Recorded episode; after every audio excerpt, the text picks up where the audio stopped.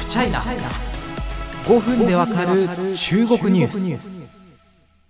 さあ中国の2020年4月から6月の国内総生産 GDP の成長率が0.4%となったということを前回お伝えしました。その背景はもちろん習近平さんが直々に推し進めるゼロコロナ政策感染力の強いオミクロン株の BA.5 ですかね。これに対してかつて成功したゼロコロナ政策がなかなかアップデートできてない印象だということをお話ししました。さてかなり衝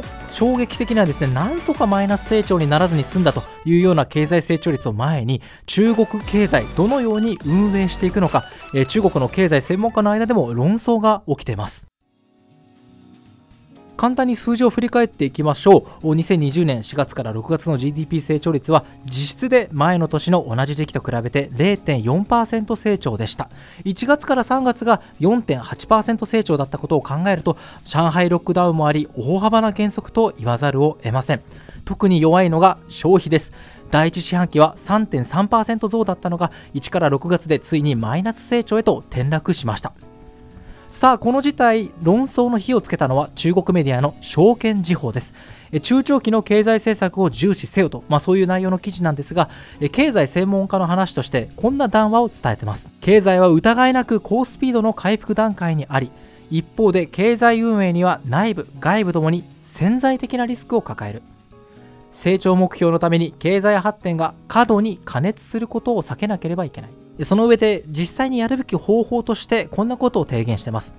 就職の安定と安定した投資を主軸に市場主体の発展を強化し中長期的な目線の政策を取るべき。さらにこんな専門家もいます。中国の経済リスクは外部からもたらされている点も多いというふうに指摘する人もいるんですね。アメリカ中央銀行の利上げやロシア・ウクライナ戦争によるエネルギーや食料不足などがあるとして、まあ、それが貿易や国際金融などで世界とつながっている中国経済にも影響が出ているんだというふうな論調なんですね。まあ、この経済専門家といってもですね、まあ、コロナの感染者数が増えてるぞとは言ってるんですけども、おそらく経済のですね打撃の一番の原因であろうゼロコロナ政策には言及できてないんですね。まあ、これを考えると分かっていると思うんですけど、あの中国の学者さんも大変だねという感想がまあ一番に出てくるんですけども、まあ、それはともかくですね、このあの指摘には当然一理あるわけで、あの GDP のですね見かけ上の数字をこうかさ増しして成長目標に届けようと、まあ、中国の今年1年の成長目標は5.5%なんですけど、まあ、そこに届かせようというところでですね、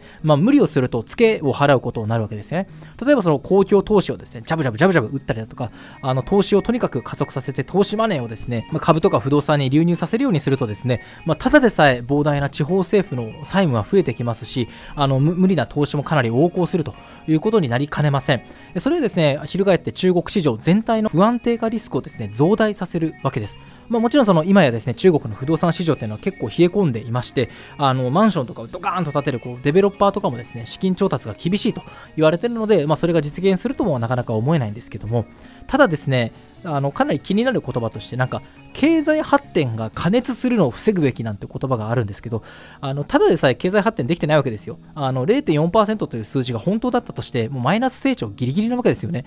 そこに対してあの経済発展を加熱させるなっていうのはちょっとあんたそれどうやって逆に加熱させるもんならさせてみなさいよみたいな意見も上がっているわけですよね。で中国民営経済研究所の副会長である任拓平さんはですねこれに対して直球の疑問を呈してるんですね。6月から7月でようやく経済成長の低い谷から抜け出して復活に向けての、まあ、苗の芽がちょっとだけ出てきたと。そんな時になんでこんな楽観的な見方をできるんだというふうに言ってるんですね。